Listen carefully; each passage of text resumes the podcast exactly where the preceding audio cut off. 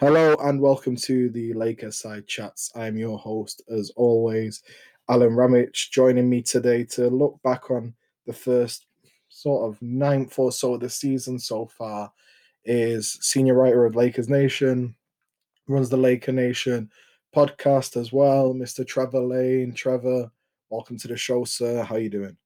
Doing well. Thanks so much for having me back on always a blast when you come on. And you know, let's just dive into it. First eight games, the Lakers are a very pitiful six and two. Um, it's disgraceful, if I'm honest. We should be eight and zero. I kid, of course. I, I, I kid. Um, I just want to get your your um, your take on the first eight games or so. Um, how do you feel about the Lakers, where they are at this point of the season? Because I don't know about you, Trev, but it really does seem to me like it is a um, the, the Lakers are treated like preseason at the moment, and I don't particularly blame them for it. Yeah, I mean, look, you, you look at what the Lakers are having to deal with as far as the quick turnaround from winning an NBA championship to starting the new season. You've got 71 days. That's not a lot of time for these guys. That is completely out of rhythm for them. And then they only had four preseason games. So, of course, this is going to be a very preseason type vibe, especially given the schedule that they've got. The NBA uh, they did the Lakers a little bit of a favor here. They gave them a pretty light early schedule that gives them time to get their legs under them and uh, and frankly make some mistakes, learn uh, uh with all the new pieces coming in against some teams that aren't going to punish you for those mistakes. So you can kind of adapt on the fly and still win basketball games. And so that's what we've been seeing the Lakers do so far. It's not always the prettiest kind of basketball, but the fact that they're six and two at this point, eight games in, knowing that they're not going all out, knowing that they've missed a few guys here and there for various reasons, you got to be happy with the record at, at this point. Definitely. And like you said, the biggest takeaway for me is like, you know, KCP has missed what three games in a row now. Alex Caruso hasn't played at all since we went on this road trip. Obviously, he's back hopefully tonight, um, barring any like last minute setbacks or anything. Um, LeBron and AD have been questionable, but I think that's questionable just out of you know trying to control them as much as possible.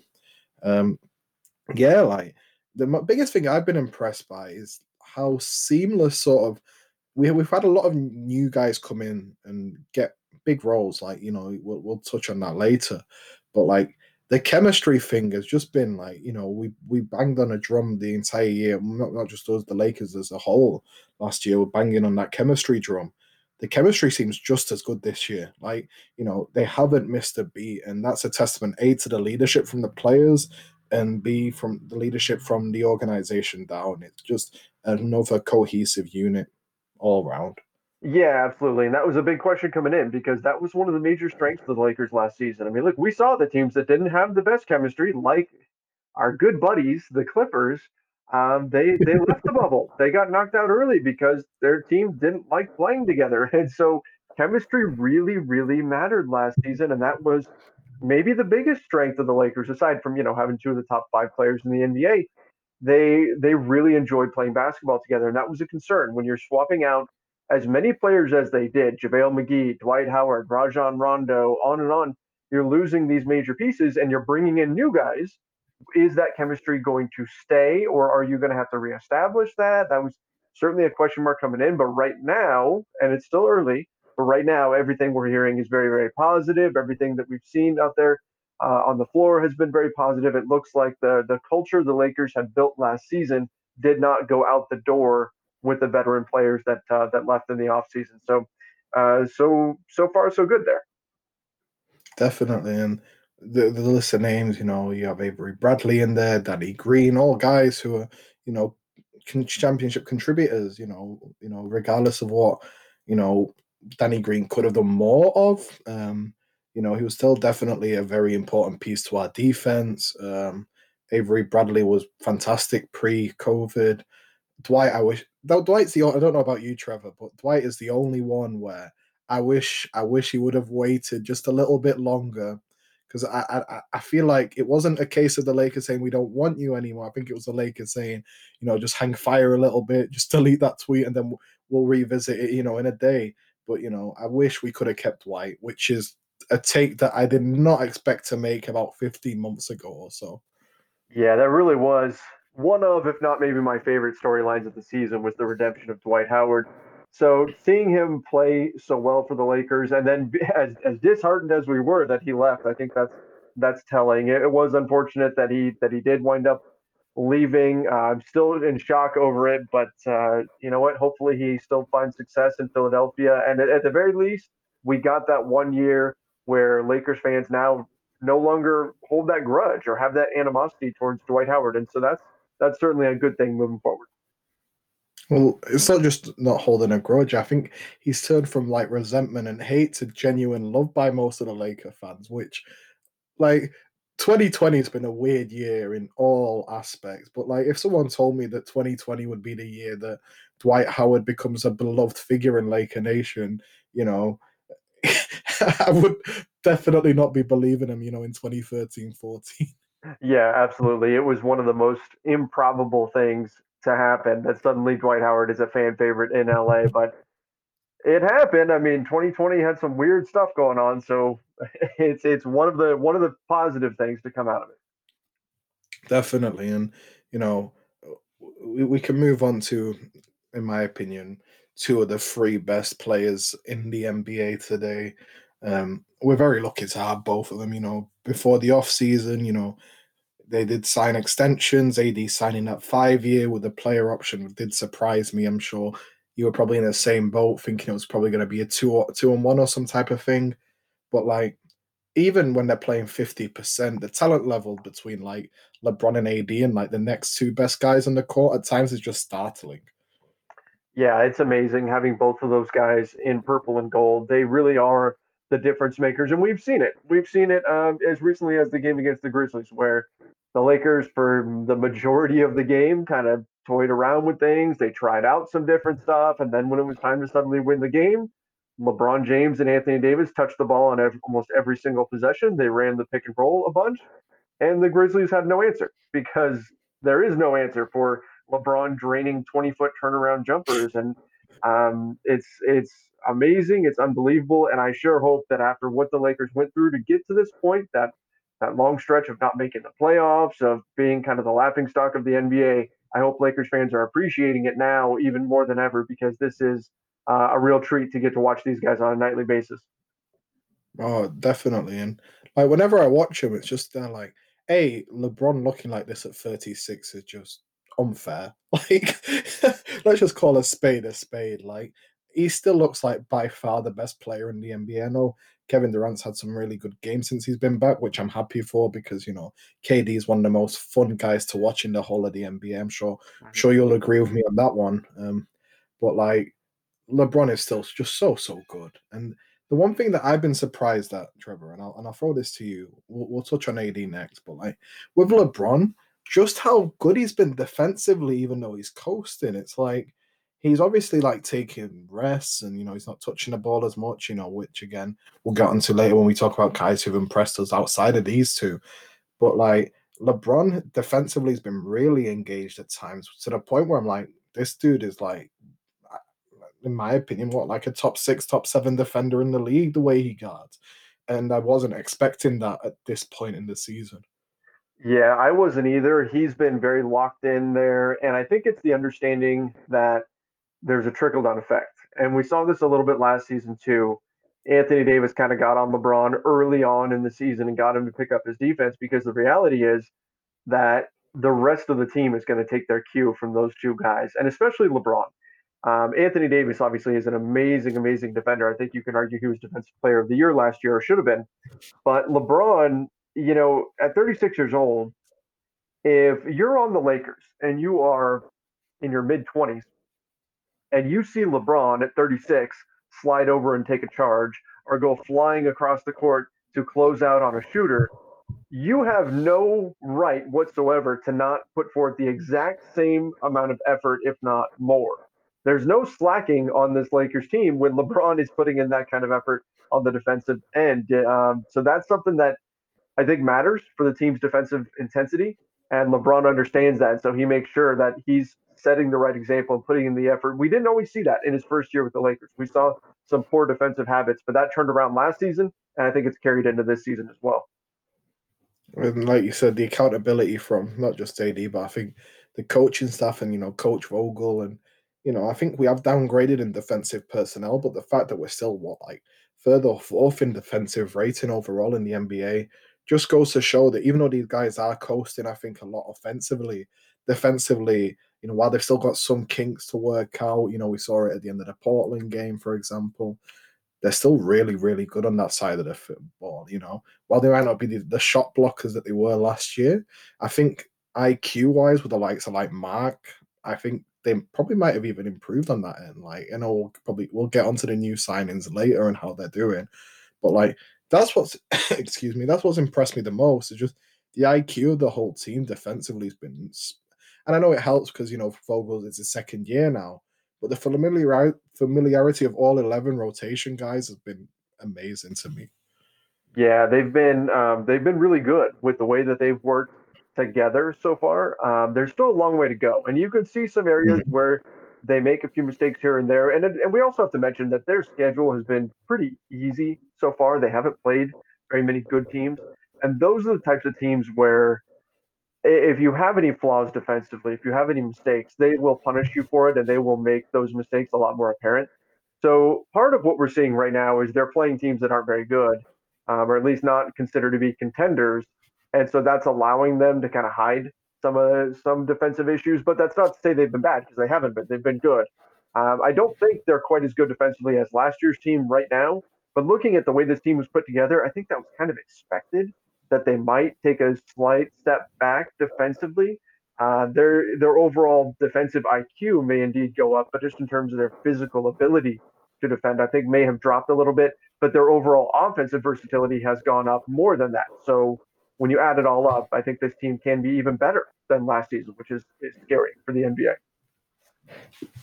Yeah, like you know, we'll, we'll, we'll touch on teams that, that we think uh, you know legitimate contenders alongside the Lakers later. But like you said, it's just scary, and then like going from like AD and you know the biggest thing for me is like you look at other teams. We'll, we'll touch on, like I said, we'll, we'll talk about it later. But you do look at these other teams, and it's like the drop off between LeBron and AD, and then the next best duo in the NBA. I think like what the next duo is probably what like KD and Kyrie, but because of Kyrie, that drop off I think is huge, like which is ridiculous. Like you know, it's different if they had like I don't know, like a James Harden to accompany KD. Then I think the gap's very close, but like I'm really like AD. You can you've seen the uptick in effort, in my opinion, the last couple of games with AD and the focus of him. Um, having back to back free steal, free block games helps. you know, with, with that, seeing that. Um, is a monster, man. And the, the shooting looks like it's legitimately improved as well, which is unbelievable because how do you stop this guy? You know, it's it's really like it's a conundrum for teams. Yeah, absolutely, and I think that's that's just it. You don't, and that's what we were saying. The the shooting that we saw in the bubble, um, in Orlando, where the mid range shot was just automatic. I mean, if that if that carries over, and so far it has, there is there's no stopping him when he really wants to go. And I think that he's been uh, reserved this season a little bit. He's been holding back a little. Same thing with LeBron James, which rightfully so, given you know how early it is in the season and, and all of that. They're trying to get their bodies ready for all of this.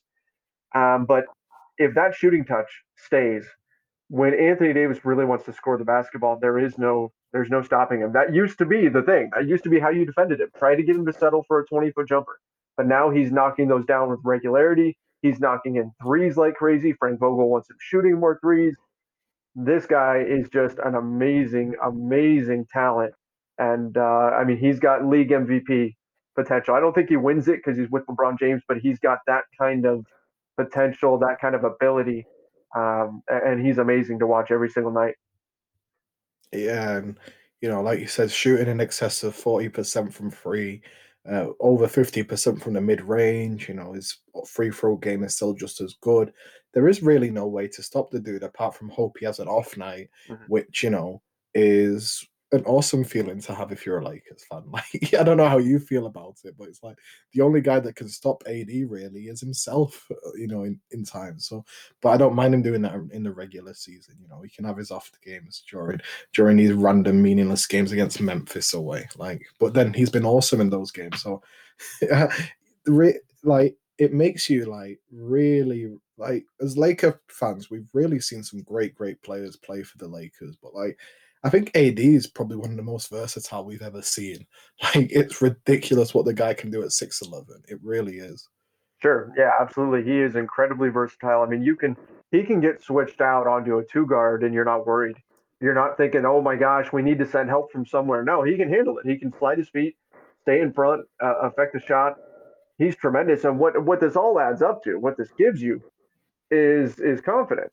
Um, you know, when the when the Lakers were Lonzo Ball and Brandon Ingram and Julius Randle and you know, fingers crossed, hope that somebody is going to really get going on any given night. Maybe maybe it's D'Angelo Russell or, or whoever.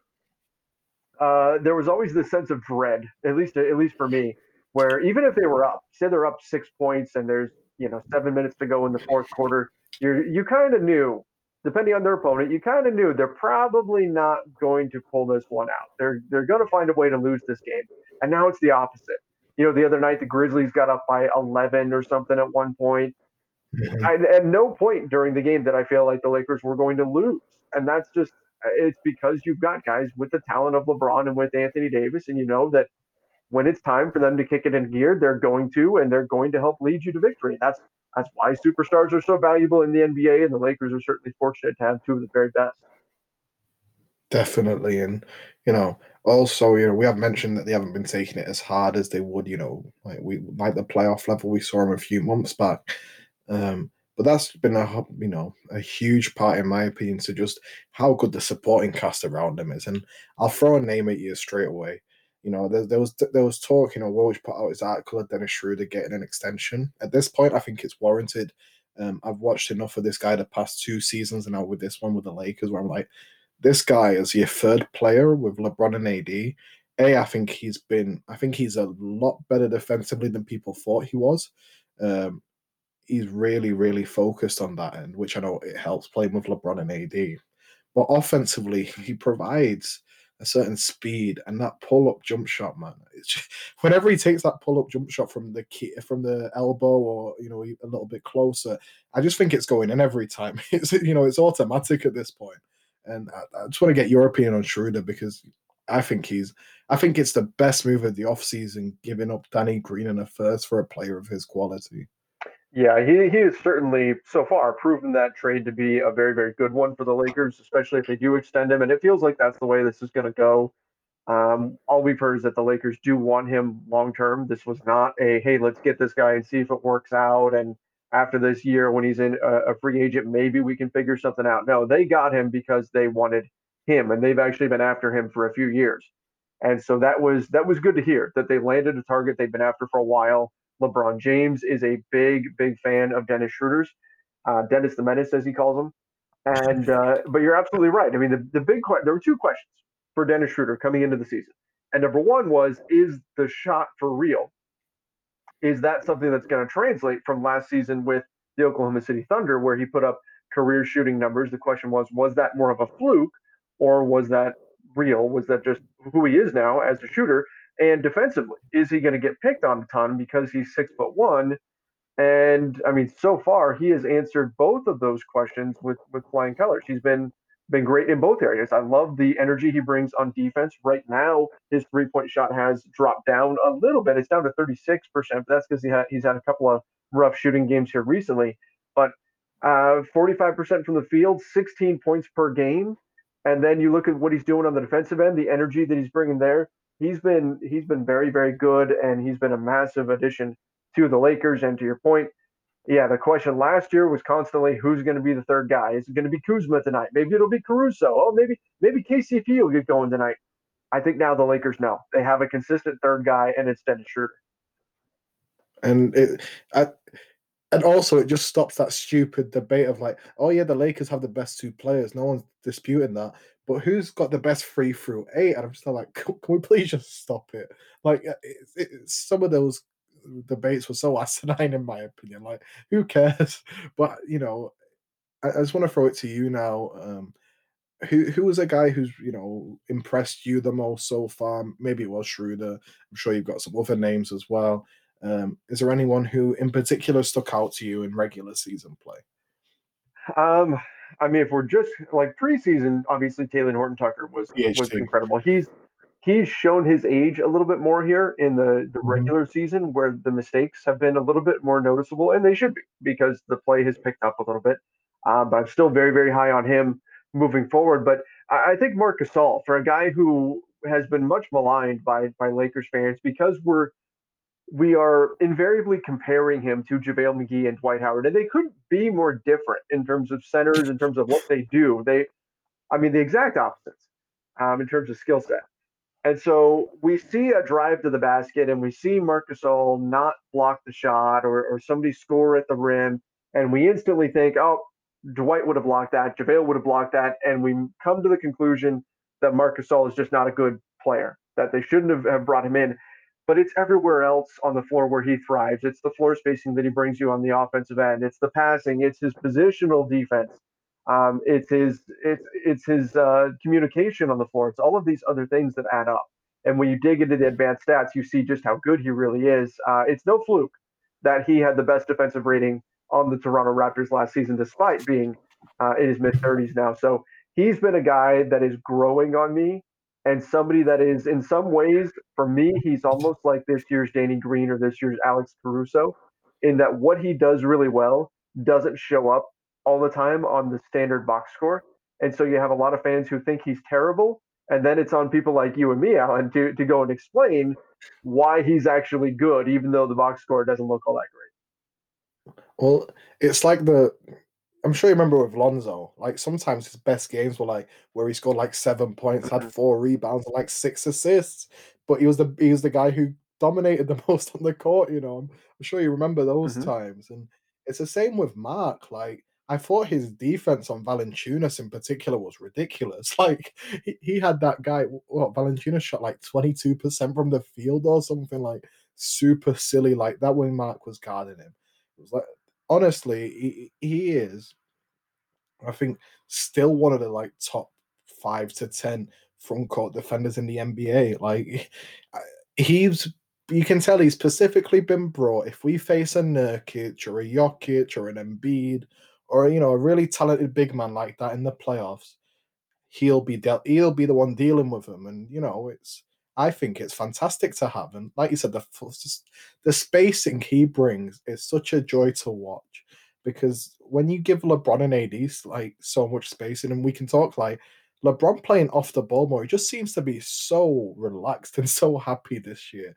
Like he's got, and I think the Boogie injury. I don't know how you feel last year. I think hindered that because I feel like Boogie was probably going to be brought in to play a role very similar to this offensively.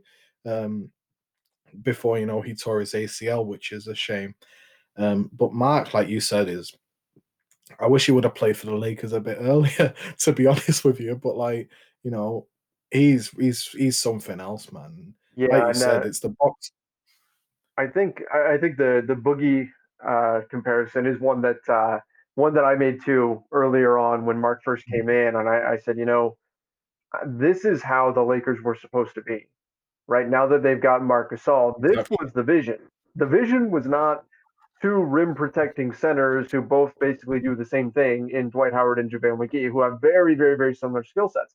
That was not the way the Lakers were constructed last season. That's what they kind of stumbled into, and it worked out, and that's fine. But the vision was DeMarcus Cousins probably as the starter, spacing the floor, shooting the ball from deep, passing out of the high post, and then you turn to JaVale as as a backup and you use his skill set there. So you've got different options to go to. You don't have two guys that are kind of clones of each other. And so even though Dwight and JaVale have differences, but same basic idea for how they're going to play the game. And and now the Lakers have that. You know, Montrezl Harrell and Marc Gasol are extremely different, and that gives Frank Vogel the ability to mix and match and go to different looks as as he sees necessary. And that's um, uh, something that's been a strength of his as a coach. We saw it a lot in the playoffs where he was really good making lineup decisions that uh, might have been a little unconventional, but that worked out. You think about starting Markieff Morris, starting Alex Caruso in Game Six uh, of the NBA Finals, and so I think we're finally seeing the Lakers from the center position anyway play a little bit closer to how Rob Pelinka and the Lakers front office envisioned they would play when the team was first put together last offseason. Definitely, and I just want to give before we move on from this. I think Wesley Matthews and Markieff Morris making a combined, what is it, like something stupid like 6.1 million is like the cheapest duo and the most, I think, underpaid duo in the NBA. Like, A, I love Markieff Morris. The intensity, the hustle, the three point shooting, you know, that, that that's a guy who I'd always have on my team. I don't know how you feel about Markieff, but I'm so I'm such a big fan of him, and his brother as well. To be fair, but he played for the Celtics and now plays for the Clippers, so I can't give him too much. that's right. That's right. Um, Can't give him too much credit. Not wearing those colors, but yeah, those those guys are great. They're the kind of veterans that every team needs. That's going to win. Mm-hmm. You know, they're the kind of guys that can come in. They're going to do their job. They know what that is. They know how to be professional, and um, they might not they're not going to throw down hammer tomahawk dunks every single game. They're not going to score 25 points a night or anything like that. But they're going to do the little things that are going to help you win basketball games, and that's that's critical that you've got players who can do those things. Definitely, and you know, I think we see the difference in what salary also means to players. Like if Wes Matthews was earning 15, 16 million like Danny Green was, I think you'd see the expectations be a lot higher. Um, I, I don't know how you feel about that. But also, I think he's legitimately, if he continues this play, obviously he's shooting in excess of 40% as well. So that helps a lot.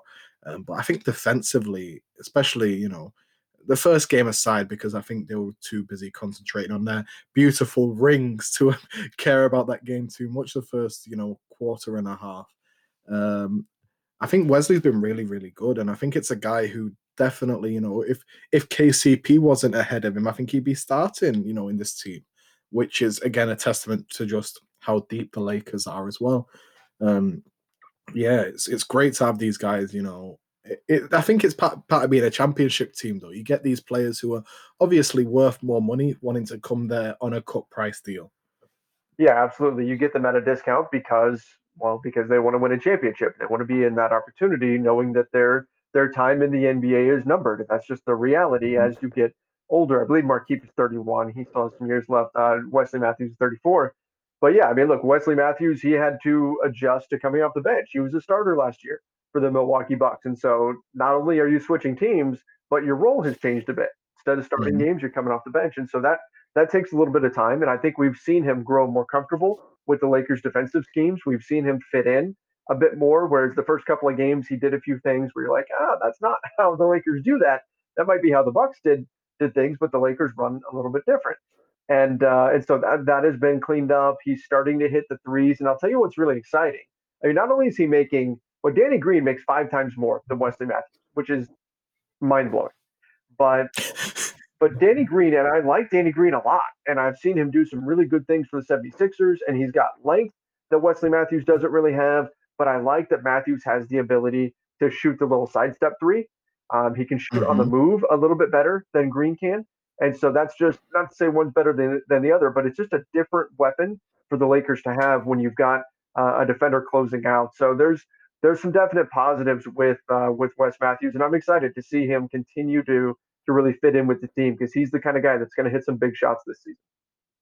Oh, definitely, and the the thing that he also brings that Danny didn't is he can play off the bounce. Like he, I think people forget that Wesley Matthews was really, really good as like a secondary option in Portland. You know, before the Achilles injury and whatnot. Um, I think he I think you know he's he's settled into a role beautifully. It's playing this three and D, but he's a guy who's capable of a lot more. I don't know, don't know how you see that, but like we've seen like glimpses of it. Like you know, you, have seen him attack people off the bounce, and then a little shovel pass here to you know Montrezl diving. It's wild that we've got through like half an hour of a podcast and not not really touched on Montrezl Harrell, you know, because I think he's been really really good in his role as well. Um, but like you know, it, it it just astounds me how deep we are to say all that, Trevor. You know, it, it, it's, it's such a luxury to have to have all these really, really good NBA players on your team. Well, not only is it a, a luxury, but it's probably this season, given the realities of this bizarre season with no fans in the stands and players getting tested all the time and all that. It's probably a necessity. I mean, we've already seen the Lakers' depth come in handy this season because they've been missing players, and it's not just injuries anymore. Now it's it's COVID protocol, And so the teams that mm-hmm. have that depth are going to be able to withstand losing some players, and that's we've already seen that come into play here. Uh, but yeah, you, you look at the Lakers last season, and especially during the regular season, it felt like every game we were just begging and pleading for the bench unit to please just stay even, just stay even with the other team. Don't let them go on a big run, and we're going to be fine because LeBron and Anthony Davis and with the starters would always have uh, an advantage, right? They would be uh, a plus in the plus minus, right? And so if the if the bench unit stayed even and the starters were winning, then that's it. Game's over. Lakers are going to win, um, and that was the way that you could kind of you could beat the Lakers is if you would run up the score on their bench unit. And now I feel like the Lakers bench is so much stronger, and they didn't show it last game against the Grizzlies, but they're so much stronger now. They have so much more depth that it makes them, in terms of their whole team, be that much more dangerous. If the if the bench is no longer giving up leads, the Lakers are going to be really really difficult to stop. And so that's something that I'm going to be keeping a real close eye on is is this bench unit and how good can they be? We've seen six games where they've been at the very least solid, if not good, and then two games where they have not been good at all. And so hopefully moving forward we can get even more consistency out of them and uh, and that'll be a big factor this season. Mm, definitely, and like just just to go off Lakers a little bit because you know the NBA is so wonderful. I know you and I both follow most of the NBA, you know, really really closely.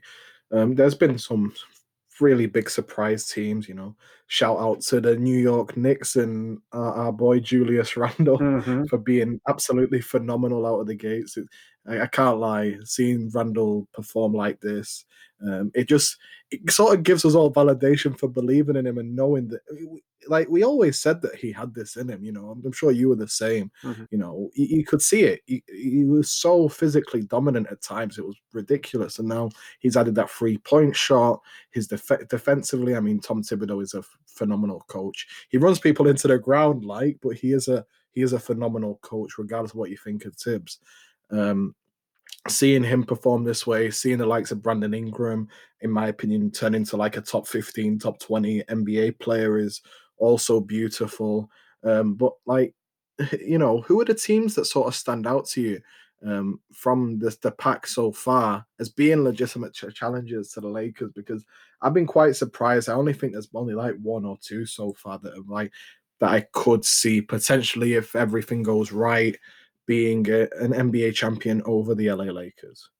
Yeah, I mean the obviously the Clippers are going to be up there as much as we hate to admit it, but the Clippers are mm-hmm. up there. They're a team that, that could certainly pose a challenge, but there's a lot of these surprise teams, like you mentioned. The, the Knicks have been good, and hopefully that's something that that continues. We don't know; it's still early, mm-hmm. but um, but in the West, it's I mean the Phoenix Suns, they've been they've been tremendous. And, you know they went eight and zero oh in the bubble and they still didn't make the playoffs, but 8 0 in the bubble. And so the question was, okay, can they carry that over into this next season? And they decide that, hey, we're we're really on the rise here. Let's go, let's do something big. And they went and got Chris Paul. And now they, you know, the the Suns appear to be rising. Uh, Phoenix rising, I guess. Phoenix rising but um, puns aside, yeah, they have been they've been very good. And so it's um it's an interesting thing seeing the way the the the table is shifting in the Western Conference. You've got three teams right now that are sitting on the outside looking in that we thought would be playoff teams. And again, there's still plenty of time for this to change. But right now, you've got the Mavericks, you've got the Nuggets, uh, and then you've got the Houston Rockets all sitting outside of the playoffs, while the Suns, who are tied with the Lakers right now for the best record in in the conference, um, you've got the Suns in, you've got the Pelicans in and the Sacramento Kings in. And again, that can all change, but it's uh, it just goes to show you how unpredictable the NBA can sometimes be.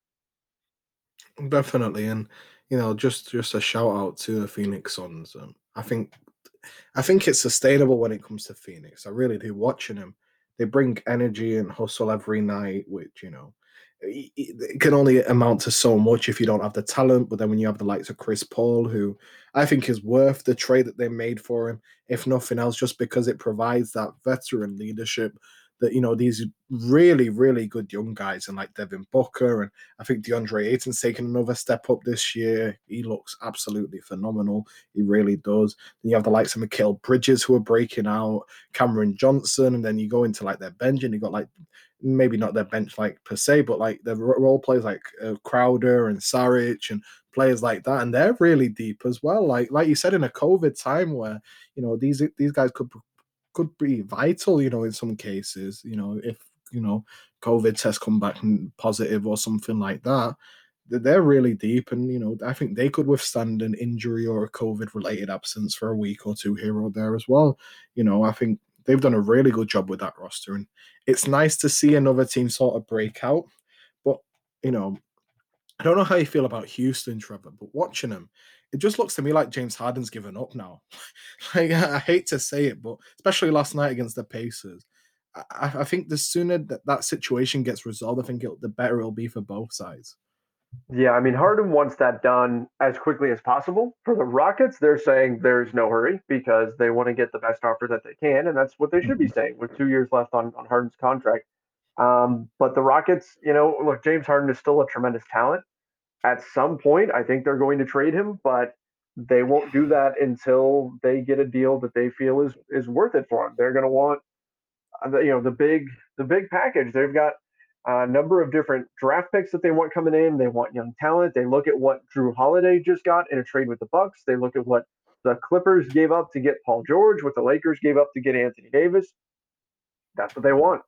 They want a package on that level. Uh, it'll be interesting to see if they get it or not and, and how that all comes together. But uh, when I think of the Houston Rockets, I think of the one that got away, the guy that I really wanted to be a Laker this offseason, Christian Wood, he has been amazing, amazing for the Houston Rockets, and I think he would have been a great fit with the Lakers. So I think Houston got a steal with him on on his contract. But uh, you know, for that franchise, it, as soon as they can get past the Harden thing, the better. Mm-hmm. As soon as they can move forward, but there's so much writing on it being the right deal. They can't be in a hurry just to get it over with because that's that can hurt them for years and years down the road. They've got to make sure that they do this thing right, even if it's uncomfortable a little bit in the short term. Oh, and just just to like sort of like turn the conversation on a bit of a 180 because I think I'm more surprised that a team like Denver, and I know that they really appreciate Jamal Murray and stuff, with a motivated James Harden and Jokic, I think that's a team that legitimately, with their role players, could challenge the Lakers. Like I think that you know they'd be that good because mm-hmm. um, you know I think we forget that James Harden is a top five player, perennial MVP candidate, former MVP of the league. Um, if I was them, like I, I know they, like I said, I know I prefaced it with the point that they love Jamal Murray, but like I'd be looking to see if, if there's interest from the Rockets in that standpoint. Because if they could get something for as close as like Murray and picks for a James Harden type, I, unless you see Jamal Murray being like a top five player in the NBA, which I'm not sure what you think, I, I don't see him ever reaching that height. It's worth it to win a championship or, or be as close as you can to win a championship. I don't know how you feel, but that, that that's been my takeaway the entire season. Well, I do agree that it's worth it to win a championship. I, I don't think they want to deal Jamal Murray because they understand at his age, you know, Harden is into his 30s now, and uh, he has two years left on his deal. Mm-hmm. They they they're not going to put Murray in the trade package, but they can still put together a pretty enticing package if they decide to throw in a Michael Porter Jr. Um, mm-hmm. Maybe you can throw in Gary Harris, some other pieces, uh, some picks and things like that. There's tons of different things that they can throw into it. But the question for a lot of teams right now is what do we have? Right? I mean, you look at the 76ers and the, the talk was all should they trade Ben Simmons for James Harden? And that kind of stalled out and now the 76ers are doing really well with Ben Simmons. They've got the best record in the Eastern Conference. And so teams are have, they've got to have a little bit of time to know what they've got before they go ahead and pull the trigger on something like this. And I think that's where we're at. I think what it's going to take is a team feeling like they are very, very close, but not quite there. That James Harden can be the piece that wins them a championship. And Denver is a, a great landing spot because of what everything that you mentioned there. Uh, but there's a few teams that could talk themselves into making this move. The question is going to be which team blinks first and is willing to give Houston maybe not everything they're asking for, but most of what they're asking for, enough to get the deal done. At some point, somebody during the season is going to say, We are a James Harden away from making a real run. And then we're going to see a deal become a lot more likely. Until we hit that point, though, um, teams are going to try to withhold some of their best assets off the bargaining table until they figure out kind of exactly where they stand as the, the dust settles in the NBA.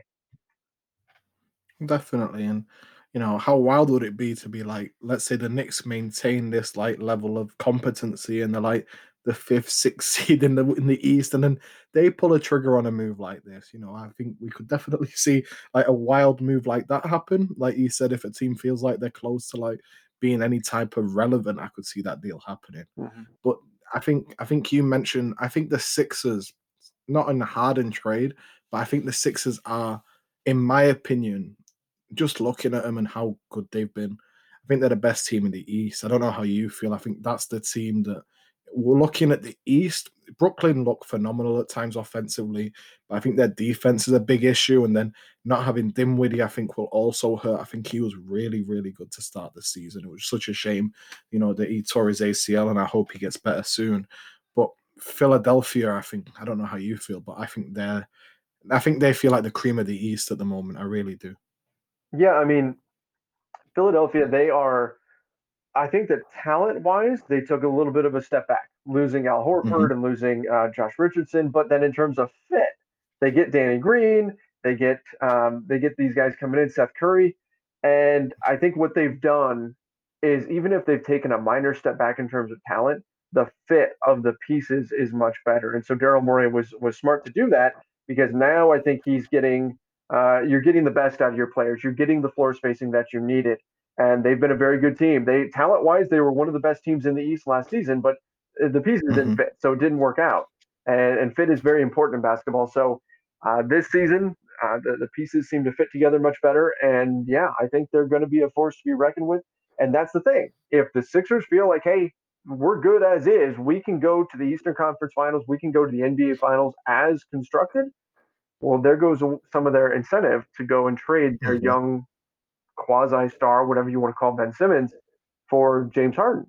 And so the stuff like that is going to be a big factor on the market moving forward. But yeah, I mean the Sixers have been been great, and uh, it's good to see after the things didn't really click last season.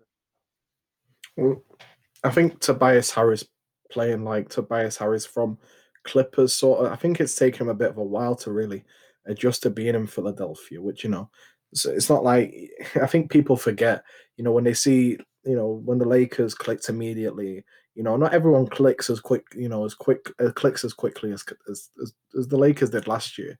And um, so seeing Tobias Harris, you know, be that really really good player again, you know, is, is awesome. Seth Curry's been ridiculous. I don't know if you've watched a lot of him, but he's been really really good. Um, I think Doc Rivers is also a better coach. I don't think Doc Rivers is like some elite you know, top two, top three coach.